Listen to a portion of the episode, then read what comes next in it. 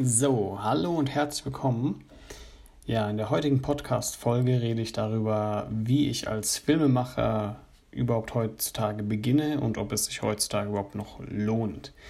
Ja, ich sage mal so, es gibt unterschiedliche Wege in diesem Bereich zu starten und jeder soll so seinen eigenen Weg finden, wenn er sich denn dazu bereit erklärt. Ich erzähle mal meine Erfahrungen und die von anderen, die ich kennengelernt habe. Speziell in Deutschland gibt es wie so oft den Weg der Ausbildung, des Studiums oder des, sag ich mal, Quereinsteigers. Gerade in den kreativen Bereichen ist es komischerweise oft üblich, dass es, ja, sage ich mal, Quereinsteiger gibt, die meist von einem anderen Beruf kommen oder einem ähnlichen Beruf, wie zum Beispiel Mediengestalter und dann, ja, Filmemacher oder Fotograf oder Webdesign äh, gehen und ja, Bevor ich eben darauf eingehe, ist der allererste Step, ähm, sich erstmal Klarheit zu verschaffen, was denn so seine Leidenschaft ist. Ja? Und speziell jetzt im Filmemacherbereich, was will ich shooten oder in welchem Bereich möchte ich arbeiten? Und dies ist auch meiner Ansicht nach so der schwierigste Punkt erstmal, selbst das herauszufinden. Das Einzige, was man machen kann, um es auch meiner Ansicht nach herauszufinden, ist, sich überall auszuprobieren und einfach etwas tun. Also was da die Möglichkeiten sind, ist natürlich, man kann zum Beispiel eine Ausbildung machen. Da bekommt man das Equipment oft schon auch vorgegeben und sieht dann so, okay, was macht man so Dokus oder äh, weiß ich nicht, Commercial Work oder ja, äh, was da eben die Firma eben vorgibt. Man kann auch ein Studium machen in einem ähnlichen Bereich, ja, also Ausbildung, sag ich jetzt mal, Mediengestalter zum Beispiel, Studium, keine Ahnung, äh, kann so blöd auch sein, auch, auch möglicherweise eine Schauspielschule und dann äh, mal zur Kamera greifen. Oder, so wie ich es gemacht habe, ich habe mir einfach eine Kamera gekauft und äh, dann mich eben ausprobiert und das war auch zu Beginn erstmal der Fotografie und ja, ging dann weiter auf die Videografie. Und wie ihr eben euch entscheidet, müsst ihr wissen. Ich habe studiert, was komplett anderes. Ich habe Wirtschaftsinformatik studiert und dann nebenbei eben angefangen und so dann meine Leidenschaft entwickelt, sage ich jetzt mal, und als auch äh, dann ja das Ganze zum Beruf gemacht. Und wie findet ihr das denn alles heraus? Also was ist zu tun? Und meiner Ansicht nach müsst ihr rausgehen und einfach shooten. Egal was, ob es ein Produkt ist, ob es ein Model ist, ob es ein Event ist, ob es eine Hochzeit, einfach alles, alles testen und machen. Denn es gibt halt einfach so viele Bereiche und nur durch dieses Tun findet ihr das auch heraus, anstatt einfach die ganze Zeit darüber nachzudenken, oh, was wäre denn toll für mich. Und äh, vielleicht gefällt euch, sage ich jetzt mal, das Shooten, also das Filmen, aber vielleicht gefällt euch auch das Editen, vielleicht gefällt euch auch Soundbearbeitung, vielleicht gefällt euch aber auch gar nichts, vielleicht gefällt euch ähm, gefällt euch Lichtsetzung oder Directing und es gibt ja so viele Bereiche, jetzt sage ich mal im Filme machen, dass man sich da ja äh, auch entscheiden kann. Das meine ich mit ähm, werdet euch klar in dem, was ihr wirklich machen wollt. Zum Beispiel, ich habe gedacht immer, oh, Traveln sei genau das Richtige so für mich. Dann das Ganze zu bloggen und meine Ansicht zu teilen und äh, meine Welt, also die ich da so sehe und alles Mögliche, weil es passt doch so. Ich bin ja am Video machen und ich weiß bestimmt, wie das gut aussieht und bla bla. Ja, und dann habe ich es gemacht und habe genau das Gegenteil herausgefunden. Äh, für mich war es dann so ein bisschen eher sehr, sehr, sehr anstrengend und hat mir eigentlich recht wenig Spaß gemacht. Ähm, in, in vielerlei Hinsicht, sage ich jetzt mal, gab auch natürlich coole Sachen, aber irgendwann habe ich dann so festgestellt, ja, das ist eigentlich nicht so das, was ich machen möchte. Eigentlich ist für mich eher so zum einen wollte ich schon immer eher anderen Leuten helfen, gemeinsame Herausforderungen meistern, das meine ich so gemeinsame Projekte angehen, ähm, wie was ich größere Projekte, wo man auch viele, viel mehr Leute braucht, gemeinsam, Networken, Connecten, Business Development, äh, Marketing und sonstiges und das habe ich halt alles festgestellt, kann ich nicht im Ausland machen. Da bin ich irgendwie so auf mich alleine gestellt und habe da teilweise auch gar kein Internet, um das überhaupt umzusetzen. Und aber nicht nur das, sondern auch offline, so wenn ich auf irgendwelche Meetups gehen möchte oder so. Ja, das ist halt irgendwie eher nur dann möglich in dem Land, wo ich auch lebe. Ähm, geschweige denn von anderen Problemen, die auf einen zukommen, wie Auslandstour, äh, äh, Visa, also Working Visa und sonstiges, ja. Aber ja, okay, ich mach mal weiter. Ähm, Punkt Nummer zwei ist Confidence bzw. Selbstsicherheit. Und damit meine ich einen großen Spruch, den man von vielen Leuten wahrscheinlich schon gehört hat. Der heißt Fake it till you make it. Und da gibt es natürlich unterschiedliche Meinungen dazu. Die meisten befürworten es, aber es gibt auch welche, die sind natürlich dagegen. Aber was ist denn damit gemeint? Und da möchte ich zum Beispiel ein Beispiel von mir geben. Ich hatte riesige Angst, äh, Aufträge von Firmen zu nehmen, weil ich bisher oder zu diesem Zeitpunkt nur Hochzeiten gefilmt habe. Ich wusste, wie es abläuft auf Hochzeiten, ich wusste, ja, wie ich mit Brautpaaren umgehen soll, aber ich habe noch nie was für eine Firma gefilmt.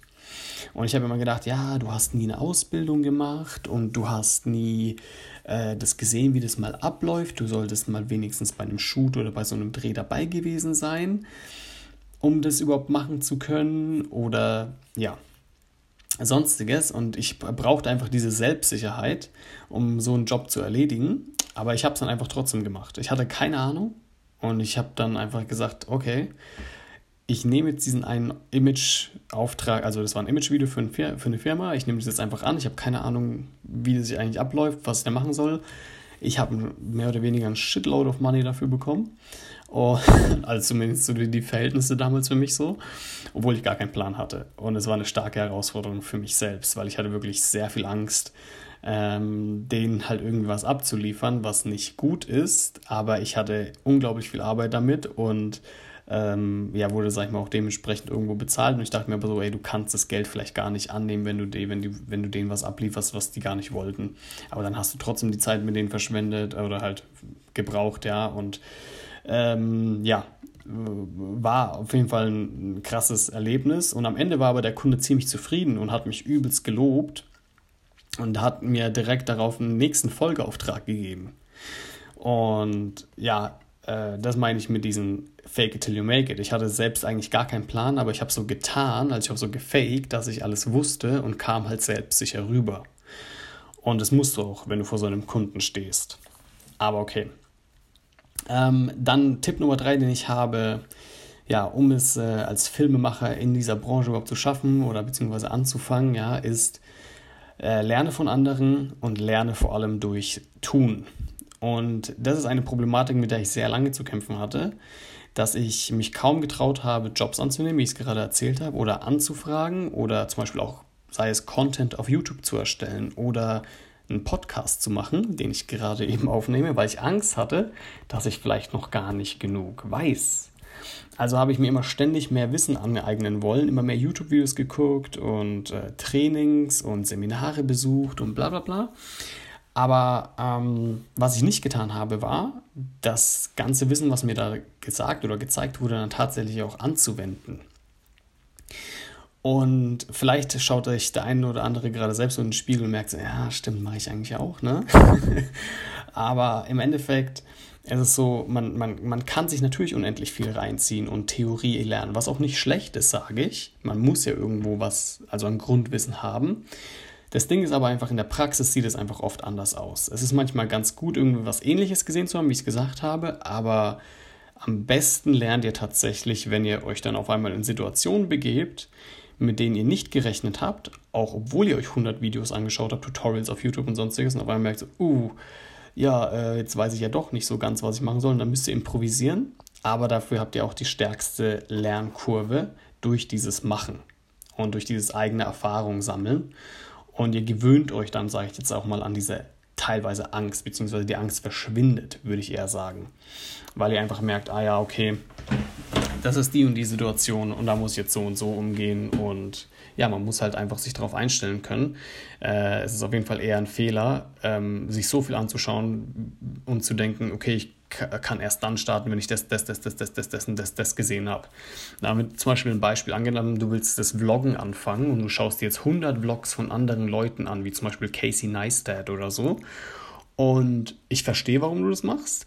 Ähm, und du möchtest zum Beispiel irgendwas herausnehmen, wie zum Beispiel bei Casey diese Timelapses und von einem anderen sind irgendwie die Schnitte geil oder sonstiges, ja. Aber was du dann feststellen wirst, ist, wenn du deinen allerersten Vlog machst, wie du all diese Vorstellungen mehr oder weniger nicht umgesetzt hast, nur teilweise umgesetzt hast oder schlecht umgesetzt hast oder du wirst auf jeden Fall nicht so hinbekommen, glaub mir, wie du es in deiner Vorstellung hast. Weil du auf einmal siehst, wie viel Erfahrung dir noch fehlt, bis du an dieses Level herankommst von diesen wirklich krassen Vloggern heutzutage. Aber ich will dich damit nicht entmutigen, sondern fang doch einfach erstmal mit dem ersten Video an. Und ich vermute, es wird scheiße. Und ich sag's dir, wie es ist, ja. Aber du baust halt weiter darauf auf. Und du wirst schneller und besser jedes Mal, je mehr du einfach machst. Und je mehr du vloggst, zum Beispiel, ja, das muss nicht übers Vloggen sein, aber es kann auch in der Fotografie zum Beispiel oder irgendwas auch immer sein. Ähm, aber ich will es allgemein mich eher ans Filmemachen halten.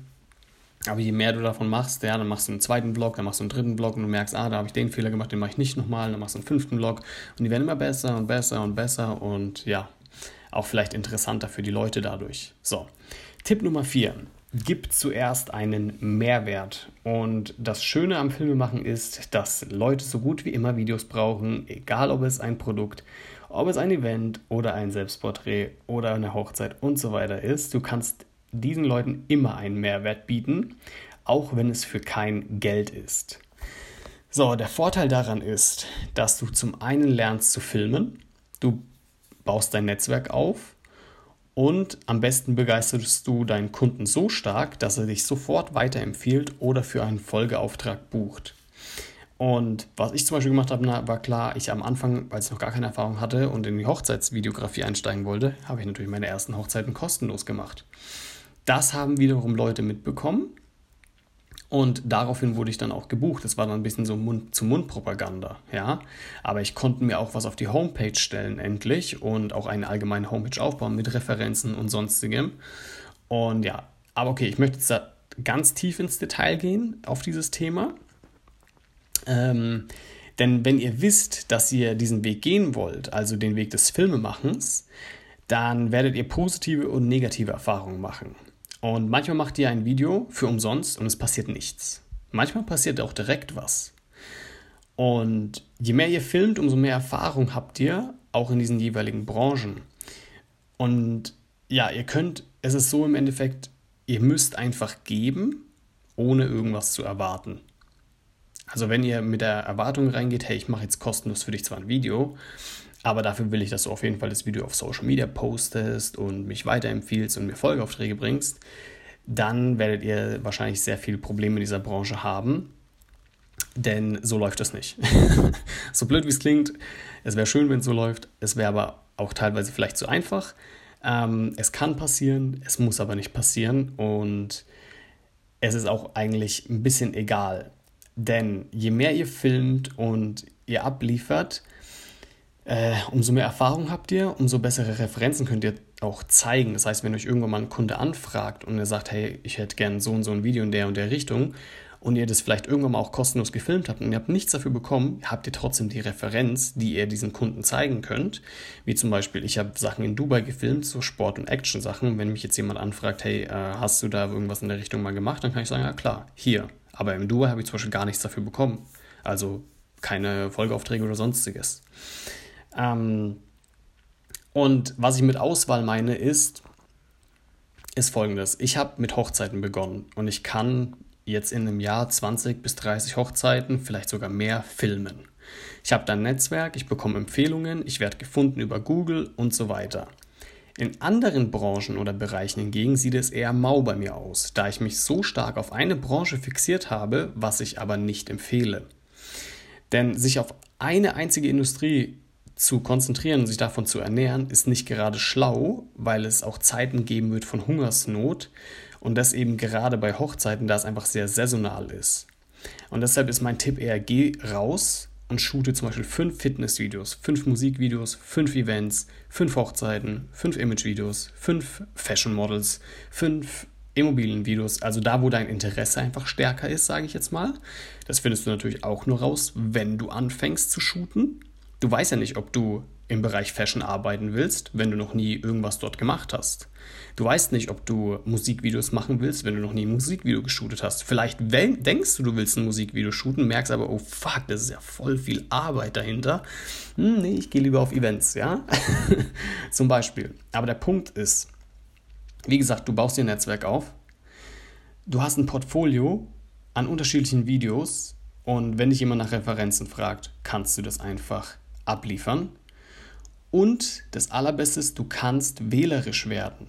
Weil ich hatte so das Gefühl, dass ich diese eine Hochzeit zum Beispiel jetzt, wo die Anfrage kam, ich muss jetzt machen, weil ich ja davon abhängig bin. Aber wäre ich breiter aufgestellt, dann könnte ich auch einfach Nein zu einem Brautpaar sagen, wo ich weiß, dass ich sie gar nicht shooten möchte. Aber ich sage halt, also wie gesagt, ich sage so, ja, ich möchte euch, ich, ich würde die Hochzeit gerne machen, weil ich so abhängig bin. Aber wenn ich jetzt zum Beispiel wüsste, okay, wahrscheinlich kriege ich in der Woche auch vielleicht einen anderen Auftrag rein von der Firma oder was auch immer, dann könnte ich halt sagen, ja, dann verzichte ich halt lieber auf das Brautpaar und äh, mache lieber den und den Auftrag. Ich bin breit genug aufgestellt oder ich kriege so und so viel Umsatz von dem und dem äh, Auftrag, dass ich das mit der Hochzeit auch mal kompensieren kann oder sonstiges. Und das Beste ist halt, wenn du auch so breit aufgestellt bist, du bist nicht so saisonal gebunden, wie ich es war, mit Hochzeiten oder teilweise auch noch immer bin. Ja, möchte mich da jetzt gar nicht so krass positionieren und sagen, bei mir läuft's. Na, okay. Ähm, Tipp Nummer 5 ist Konsistenz, äh, Consistency, sorry, also die Beständigkeit. Und das habe ich eigentlich schon praktisch vorhin gesagt. Damit meine ich, shoote mindestens ein Video pro Woche. Und das konsistent über einen langen oder beziehungsweise sehr langen, sehr, sehr langen Zeitraum. Am besten hörst du nie damit auf. Sobald du einmal in diesen Flow gekommen bist. Mach es praktisch zu einer Gewohnheit, denn etwas, was zu einer Gewohnheit wird, ist dann auch nicht mehr anstrengend. Und zudem ist es auch so, auch wenn du denkst, boah, gerade läuft es richtig gut, ich könnte ja mal eine Pause machen, sage ich, mm, ja und nein. Klar sind Pausen irgendwo wichtig, was ich, wenn man sagt, okay, ich fahre jetzt mal eine Woche in Urlaub oder so, aber das, wie gesagt, das ist ein komplettes Thema für sich. Ich bin eher dagegen, weil das Ding ist, wenn du dich zu sehr darauf versteifst, weil zum Beispiel im Moment du gerade einen Sommer erlebst und es läuft ja richtig gut, dann heißt es nicht, dass du in drei Jahren noch immer dieser Star bist. Also bleib lieber konsistent und konsequent. So, Punkt Nummer 6. Hör auf, hör nie auf zu lernen. Les Bücher aus verschiedenen Bereichen, Businessbücher, Persönlichkeitsentwicklung, besuch Seminare, aber komm auch ins Tun, beziehungsweise setz um, was du da gelernt hast. Lern von Menschen, die du auf dem Weg kennenlernst, also die, mit denen du dich triffst. Ich sage immer, jeder Mensch hat irgendwas Besonderes, von dem du was lernen kannst. Äh, also komm auch immer mit einem Glas halb voll an. Nicht so mit diesem Glas voll. Ich weiß nicht, ob ihr diese Metapher kennt. Damit meine ich nicht in den Raum kommen, so, ah, ich weiß eh alles, ah, braucht mir nichts erzählen oder sonstiges komm, ey, auch wenn du denkst, du weißt alles, komm mit einem Glas halb voll an. Und wenn du es doppelt oder dreifach schon gehört hast, ist immer wieder gut, es erneut oder erfrischend zu hören. Ähm, weil manchmal ist es auch so, dass man das schon gehört hat, aber noch gar nicht umgesetzt hat. Und der allerwichtigste Punkt ist meiner Ansicht nach, du sollst natürlich mehr über dein Handwerk lernen, dem Filme machen. Denn ich denke, gerade im kreativen Bereich kann man gar nicht auslernen. Es wird immer neue Methoden geben, neue Tools, neue Mittel, neue Dinge, äh, die, um, um irgendwas neu zu erschaffen. Und sei es auch, wenn zum Beispiel nur eine Drohne rauskommt. Ich meine, wie lange gibt es Drohnen auf dem Markt, ja? Und auf einmal kann man damit ultra krasse Videos machen. Heutzutage hat halt irgendwie fast schon jeder wieder eine Drohne, ne? Aber ich meine, als es noch neu war, ey, ich hatte nie auf einmal krasse so Drohnenaufnahmen aus der Luft und danach ist ein Workflow oder dein Video schon wieder ein komplett anderem Level. Und ähm, damit kann man halt auch irgendwie neue Sachen erschaffen oder mit Licht arbeiten oder mit äh, Langzeitbelichtung oder mal komplett alle Regeln brechen. Also es gibt ja, ihr wisst ja, das im kreativen Bereich ist unendlich, also das hört ja nicht auf. Ja, und äh, mein allerletzter Tipp ist Enjoy the Ride. Genießt die Reise. Denn dieser Satz war eines der letzten Sätze aus dem Buch Crush It von Gary Vaynerchuk, falls ihr den kennt. Und was ist damit gemeint? Und ich denke, das muss für jeder für sich irgendwo selbst herausfinden. Ich war lange Zeit damit beschäftigt, dafür zu arbeiten, um endlich ans Ziel zu kommen. Aber ich habe gar nicht bemerkt, wie geil diese Ups und Downs eigentlich sind. Und ihr kennt es vielleicht aus einem Videospiel. Also das ist so den Weg, den ich gelernt habe, ja, mit Enjoyed Ride, was ich damit meine. Das ist jetzt meine Perspektive, deswegen ist es vielleicht ein bisschen komisch, aber hört es euch einfach mal an. Ich weiß nicht, wer von euch so oldschool ist, dass er so Rollenspiele damals gespielt hat, wie zum Beispiel Gothic, ja, und eigentlich ist es egal, welches Spiel, ihr könnt es auf alle beziehen, ob es GTA ist, ob es irgendein, keine Ahnung, Ego-Shooter ist, ja. Aber zu Beginn von solchen Rollenspielen seid ihr immer so Level 1 und ihr seid voll schlecht. Ne? Also ihr habt kaum Rüstung, ihr habt nichts, aber ihr steigert euch ständig, bis ihr bessere Rüstung habt, mehr Erfahrungspunkte gesammelt habt, mehr Fähigkeiten ausgebaut habt in verschiedenen Bereichen, wie zum Beispiel Magie, Kampfkunst, Schleichen oder sonstiges. Und genauso ist es auch im echten Leben im Endeffekt. Eure Rüstung ist dann besser gesagt im Film machendes Equipment. Eure Erfahrung, ja, ihr seht halt keine Erfahrungspunkte vor eurer Nase oder sonstiges, aber ihr sammelt ja Erfahrung mit Leuten, die ihr kennenlernt, mit ja, ähm, Sachen, die ihr, ihr erlernt durch, was ich, äh, verschiedene Situationen, durch die ihr gegangen seid. Eure Fähigkeiten baut ihr natürlich auf in verschiedenen Bereichen, im Editing, im ja, Sounddesign, im Farbkorrektur und so weiter. Und am Anfang war alles super schwierig. Ähm, wie zum Beispiel auch in so einem Rollenspiel, wenn man das Kampfsystem erstmal gar nicht klarkommt und das dann immer erlernen muss. Aber man wird immer besser. Uh, und, aber es bleibt komischerweise schwierig. Aber es will man ja auch irgendwo, denn äh, sonst wäre das Spiel ja langweilig. Irgendwo wird es natürlich einfacher, wenn man auf einmal Level 20 ist und danach gegen Level 1 Monster kämpft, ja, dann ist es natürlich easy. Aber die Monster, die am Anfang eben schwer waren, sind, wie gesagt, irgendwann ein Witz. Aber weil man eben so viel Erfahrung und so viel Levels, sage ich mal, aufgestiegen ist. Und dieser Teil, dieses Aufsteigen, ist doch das Geile an dem Spiel überhaupt. Wenn man so mittendrin ist und auf einmal weiß schon, wie es abläuft und dies und dann kommt die Herausforderung, kein Problem, bla bla, zack, zack, ne? Ähm, man, man will natürlich irgendwie ans Ende kommen, weil man schon irgendwie süchtig nach diesem Spiel geworden ist, weil man sich auch so viel aufgebaut hat und würde jetzt ungern, was ich das Spiel beenden. Und dieses Gefühl habe ich eben gefunden, vor allem eben auch nach meiner Weltreise und dieses, also dieses Gefühl dieses Aufsteigens, dieses, ja, ähm, dieses Spiel, diese Reise ist halt praktisch mein Leben. Und ich sag's euch, wie es ist, im Moment, ich bin da ehrlich, bin ich gerade irgendwie so ein bisschen an dem Tiefpunkt. Ich habe super wenig Hochzeiten dieses Jahr, da ich keine annehmen wollte.